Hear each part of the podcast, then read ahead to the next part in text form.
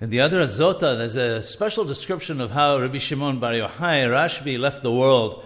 There was a holy flame around him, and the house was filled with a good scent. The mighty people from the town of Sapori, the Gibborim, wanted to take Rabbi Shimon's body to bury him in their town. The townspeople from Meron, who were not as strong and were powerless against them, cried loudly that they didn't have the merit to bury Rabbi Shimon Bar Yochai in Meron. However, Rabbi Shimon Bar Yochai decided himself where he should be buried. It's described in the Adra that Rabbi Shimon's bed rose and went by itself to a cave in Meron a voice came from heaven which said, Yabo Shalom, Yanuhu al Mishkebotham. Come up and gather for the Hilulah of Rabbi Shimon, let peace come, and they will rest on their beds. Hacham Mordechai Eliyahu Allah Shalom explains that this means don't fight and don't argue, but come together, people of Sapori and Meron, because this is the will of the Sadiq, the righteous one, meaning Rabbi Shimon Bar Yochai.